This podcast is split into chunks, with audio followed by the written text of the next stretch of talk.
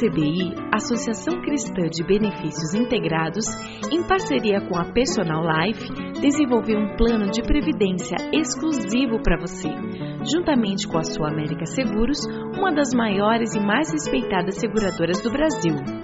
Nossas condições são diferenciadas, com taxas reduzidas e carregamento zero, proporcionando segurança de um investimento com alta rentabilidade.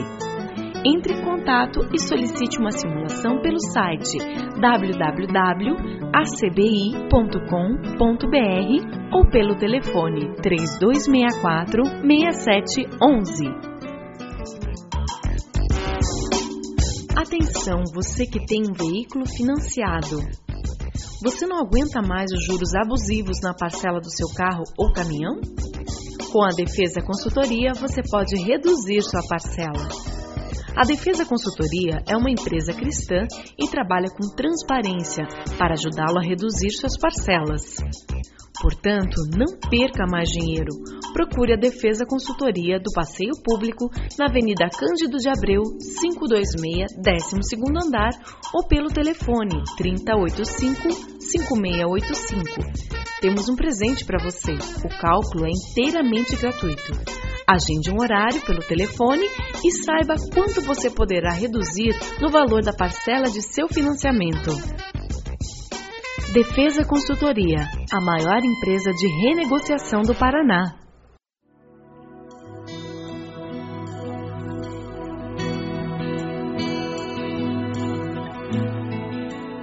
Começa agora mais um Sementes do Amor de Deus, um programa da Igreja Batista do Bacaxeri, em Curitiba.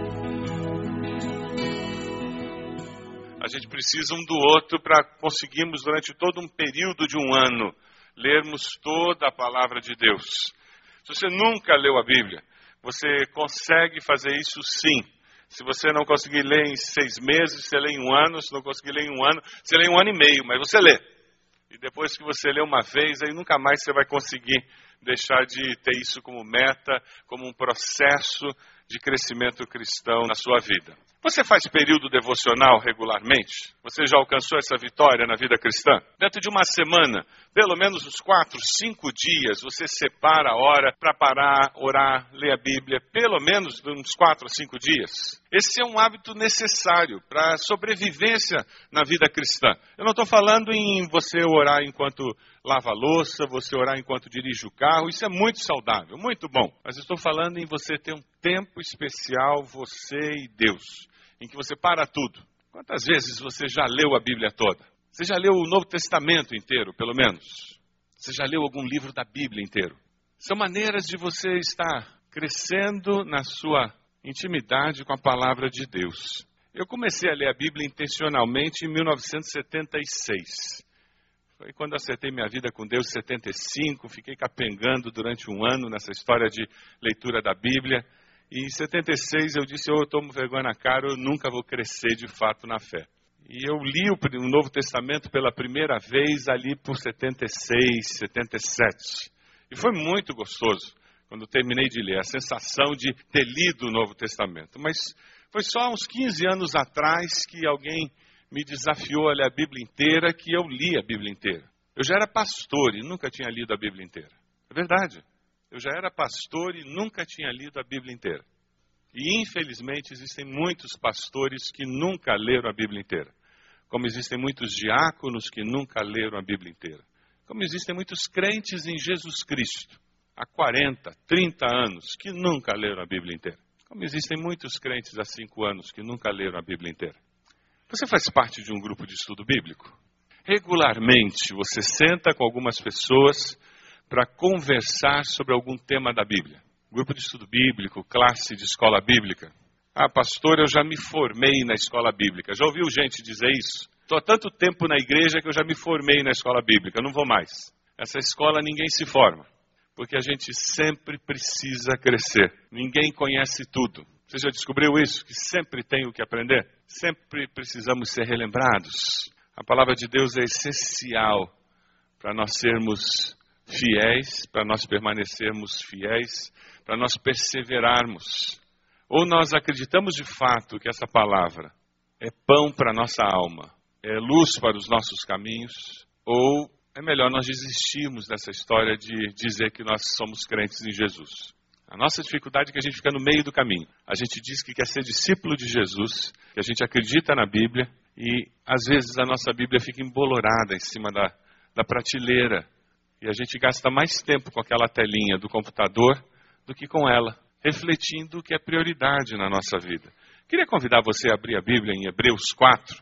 Nos fala sobre a palavra de Deus. Nosso desafio é crescer na palavra de Deus. Hebreus 4, de 12 a 16. Pois a palavra de Deus é viva e eficaz, e mais afiada que qualquer espada de dois gumes. Ela penetra até o ponto de dividir alma, espírito, juntas e medulas, e julga os pensamentos e intenções do coração. Nada em toda a criação está oculto aos olhos de Deus. Tudo está descoberto, exposto diante dos olhos daquele a quem havemos de prestar contas. Portanto, visto que temos um grande sumo sacerdote que adentrou os céus, Jesus, o Filho de Deus, apeguemos-nos com toda a firmeza à fé que professamos, pois não temos um sumo sacerdote que não possa compadecer-se das nossas fraquezas, mas sim alguém que, como nós, passou por todo tipo de tentação, porém sem pecado. Assim, aproximemo-nos do trono da graça com toda a confiança, a fim de recebermos misericórdia e encontrarmos graça que nos ajude no momento da necessidade. Versículo 12 diz que a palavra de Deus ela é o quê? Ela é viva e ela é eficaz. A palavra de Deus é mais do que um livro comum qualquer ela é mais do que simplesmente papel com tinta impressa. Essa palavra que é viva começa a se manifestar viva na nossa vida e tudo mais começa a fazer mais sentido. Quando eu me perco na teoria, eu fico perdido simplesmente no conhecimento humano e eu perco de vista a pessoa de Deus. A capa do boletim, ela foi escolhida de propósito. Se você olhar a capa da revista IBB, você vai ver uma criança sentada lendo a Bíblia. Esse é o primeiro aluno do primeiro membro do Clube da Bíblia. É com essa postura que nós temos que nos aproximar de Deus. Não quer dizer que eu nego a minha razão, mas quer dizer que eu preciso chegar com simplicidade. E a hora que eu começo a colocar em prática aquilo que eu entendi dentro das minhas limitações nesse momento de vida, eu dou espaço para que essa palavra viva comece a agir de uma forma sobrenatural dentro de mim. O canivete da incredulidade é, tem um poder incrível na nossa vida. A palavra de Deus ela é viva e ela é eficaz, mas ela exige de nós a simplicidade de uma criança para experimentar o poder de Deus agindo em nós. Mas como é que eu posso saber que a Bíblia é a palavra de Deus? nós costumamos falar em evidências externas e internas. As evidências externas você pode encontrar na arqueologia, e estudos arqueológicos têm confirmado que as cidades bíblicas existem, têm confirmado locais, eventos, ah, e você encontra historiadores que não são bíblicos, que fazem referências a eventos que aconteceram na Bíblia. Você tem literaturas da mesma época que foram esquecidas, e curioso, né? A Bíblia não é esquecida. Ela continua presente. Isso, de alguma forma, fala que ela não é simplesmente mais um livro na história. Eu não sei quantas pessoas andam comprando livros de Aristóteles por aí, mas a Bíblia continua comprando, é o livro mais vendido na história da humanidade e continua sendo vendido. A ciência tem encontrado algumas respostas que você encontra na Bíblia. É o livro mais perseguido da história humana. E mesmo assim ele tem sobrevivido. Outros livros que foram perseguidos na história humana simplesmente desapareceram. Existem evidências internas que podem ser estudadas também. 2.500 anos, o período em que ele é escrito, por cerca de 40 homens, e você consegue encontrar em toda essa diversidade coerência na mensagem. Você encontra textos que se comprovam. Você encontra nas escrituras profecias escritas que são cumpridas.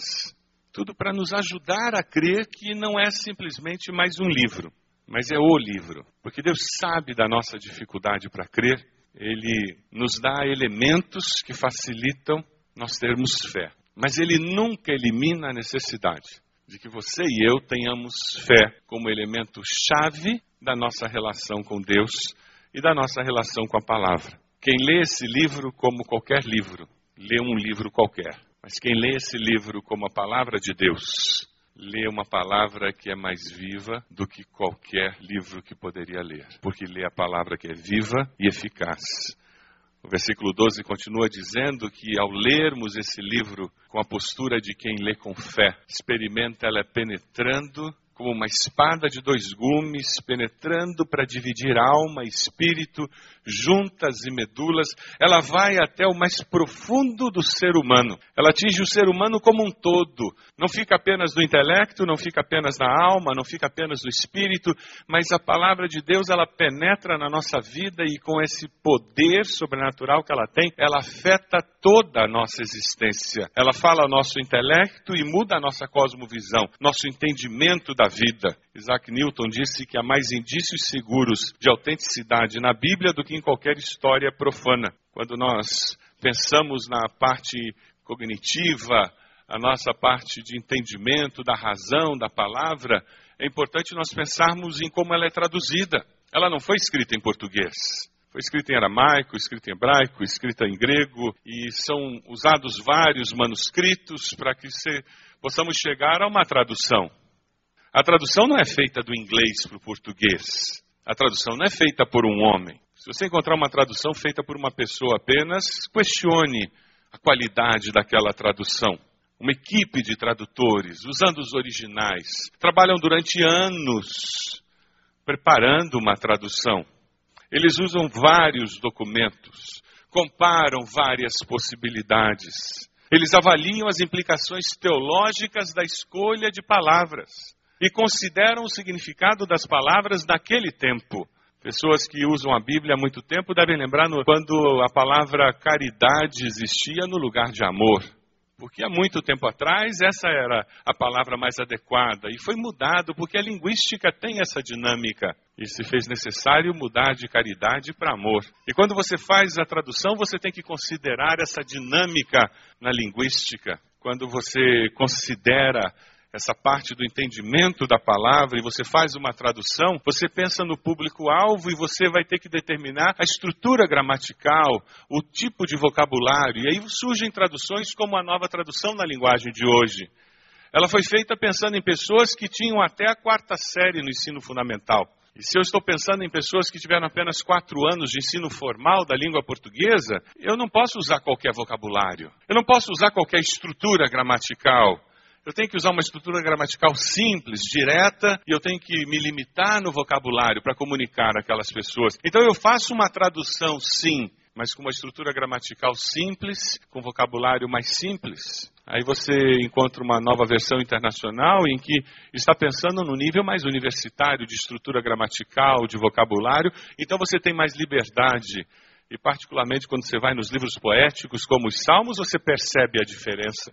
Os salmos na nova versão na linguagem de hoje não dá para comparar com os salmos na linguagem revista atualizada, que é português de Rui Barbosa. É muito importante termos isso em mente e não sairmos por aí simplesmente criticando traduções e novas traduções. E quando nós temos esse entendimento, fica mais fácil nós avaliarmos e não sairmos por aí fazendo o nosso período devocional usando a Bíblia viva ou usando a mensagem, que são versões muito interessantes, gostosas de ler até, mas são paráfrases, não são traduções. A mensagem é uma paráfrase que está na moda agora, muito gostosa de ler. Todo mundo está comprando, mas cuidado, é paráfrase. Paráfrase é alguém escrever com as suas próprias palavras o que uma tradução diz. É só isso. Não é tradução. Não faça seu período devocional usando Bíblia viva e usando a mensagem. Você corre o risco de construir uma doutrina muito equivocada, porque o objetivo não é esse. A Bíblia Viva foi feita com um pai que voltava do trabalho todos os dias e se preparando para o culto doméstico com seus filhos. Ele escrevia com as suas próprias palavras o texto bíblico que ele ia ensinar para os filhos no culto doméstico. E durante anos ele fez isso, até que alguém da equipe do Billy Graham o conheceu e teve acesso àqueles textos que ele havia escrito, pediu permissão e publicou a Bíblia Viva. Foi assim que ela surgiu. Mas isso é uma paráfrase, é diferente de uma tradução da Bíblia. É importante nós termos isso em mente e entendermos que quando nós gastamos tempo com essa palavra, devemos valorizar o trabalho de pessoas que investiram anos de sua vida. Para que eu e você, com segurança, pudéssemos ler os textos e saber que eles estão o mais próximo possível do significado que saiu da boca de Jesus, do significado que estava no coração do apóstolo Paulo, quando inspirado por Deus ele escreveu, do significado que Deus colocou no coração de Moisés quando ele transmitia a mensagem do Senhor, porque Deus queria que aquela mensagem chegasse em 2012 no seu coração, no meu coração. Essa palavra fala alma também. Ela muda valores, ela nos ensina a perdoar e nos capacita a viver com paz, a construir relacionamentos saudáveis. Que a luz da minha devoção a Deus ilumine o caminho das próximas gerações para que elas possam encontrar a Deus. Quem anda com essa palavra muda valores, muda sua ética, muda o seu jeito de viver, porque ela penetra na essência do nosso ser e ela fala ao nosso espírito. É por isso que eu devo ler essa palavra com expectativa. Quando você abre essa palavra num culto, na célula, em casa, é com aquela expectativa, Deus, o que, que o Senhor vai falar comigo hoje? Porque se você não abre com essa expectativa, Deus não fala porque o seu coração está fechado. Você não está abrindo como aquela criança que está pronta a ouvir o que o Senhor tem a dizer. Veja o versículo 12 como ele termina.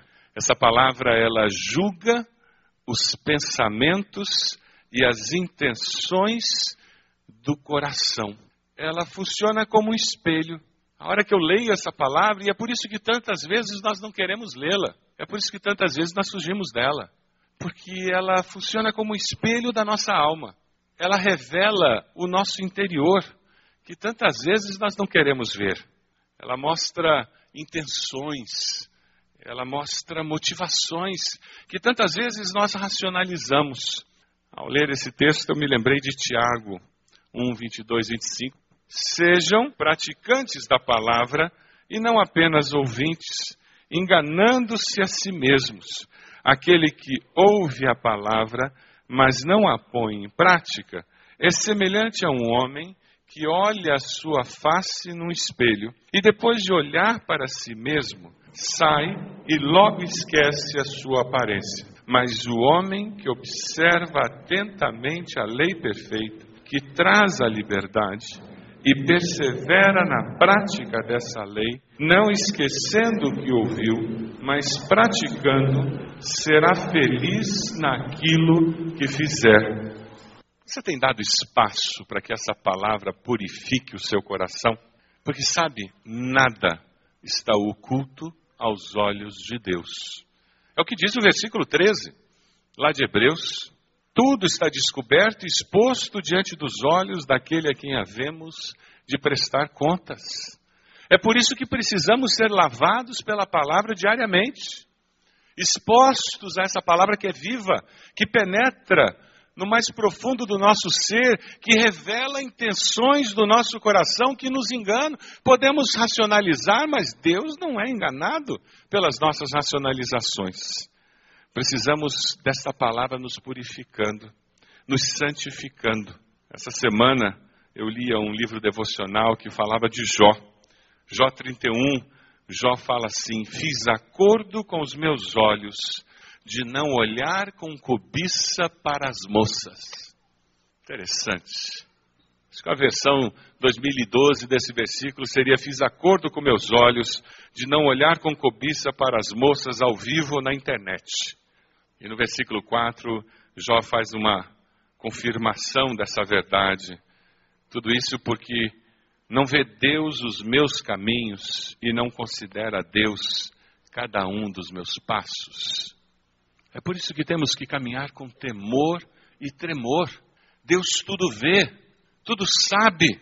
E por incrível que pareça, Deus nos ama apesar disso. Ainda assim, com amor incondicional, Ele nos ama e nos atrai para si e propõe uma vida diferente para nós. Nos oferece a possibilidade de viver uma vida diferente. O versículo 14, o escritor de Hebreus começa a falar sobre um desafio de novidade de vida. Portanto, visto que temos esse grande sumo sacerdote que adentrou os céus, Jesus, o Filho de Deus, apeguemos-nos com toda a firmeza à fé que professamos. Porque ou a Bíblia nos afasta do pecado, ou o pecado nos afasta dela, alguém já disse. Ou seja, ou eu me apego a ela para proclamar essa fé, ou eu vou desistir dessa fé. Você conhece pessoas que já estiveram conosco e que não estão mais? Conhece pessoas que já professaram essa fé e hoje estão cheias de dúvida? Precisamos orar por elas. E pensando nisso, eu me lembro do que o apóstolo Paulo disse: aquele que está de pé, cuide que não caia. Você quer ficar firme, você não quer cair? Gaste tempo com a palavra. Período diário. Memorize textos, deixe essa palavra lavar a sua alma, encharque a sua mente, a sua alma, seu espírito da palavra de Deus. Valorize essa palavra. Vamos ler os versículos 15 e 16 juntos? Pois não temos um sumo sacerdote que não possa compadecer-se das nossas fraquezas, mas sim alguém que, como nós, passou por todo tipo de tentação, porém sem pecado. Assim, aproximemo-nos do trono da graça com toda a confiança, a fim de recebermos misericórdia e encontrarmos graça que nos ajude no momento da necessidade.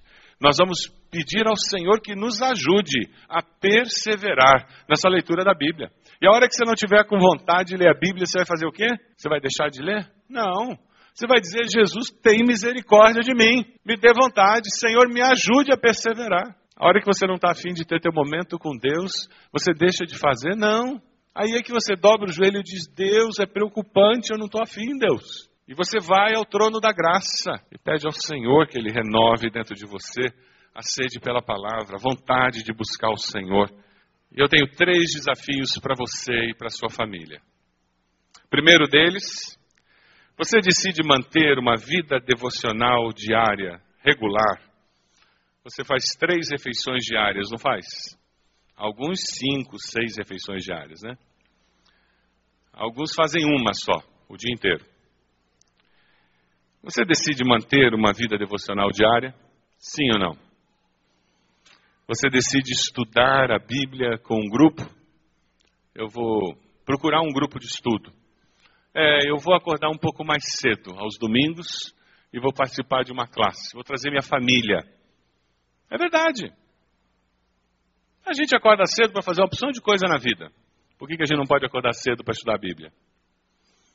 Ou eu vou num outro horário durante a semana, mas eu vou me envolver num grupo de estudo bíblico. Eu vou priorizar isso.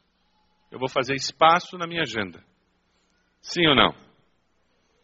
Você decide fazer um culto doméstico com a sua família? Eu vou sentar com a minha família, vou ler a Bíblia, vou orar com eles. Não precisa ser uma coisa de duas horas e meia. Mas eu vou gastar tempo com a minha família, orando e lendo a Bíblia.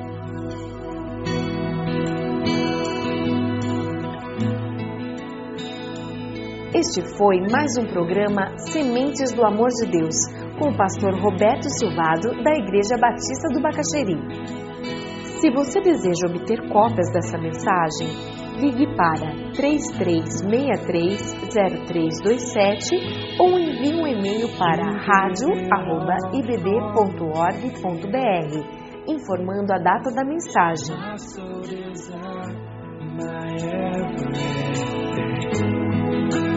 All I am is devoted to you.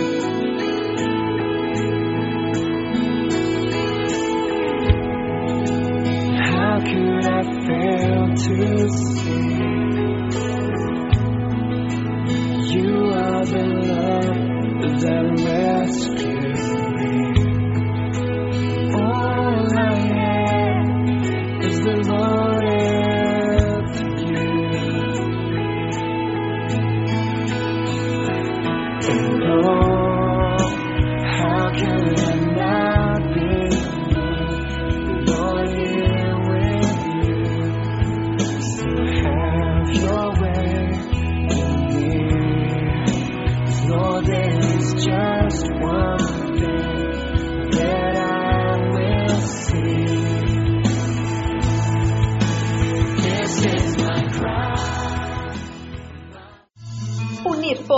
Organizar, mobilizar. Dar apoio e animar. Vamos juntos realizar algo muito especial com criatividade e dinamismo. 100 dias que impactarão o Brasil.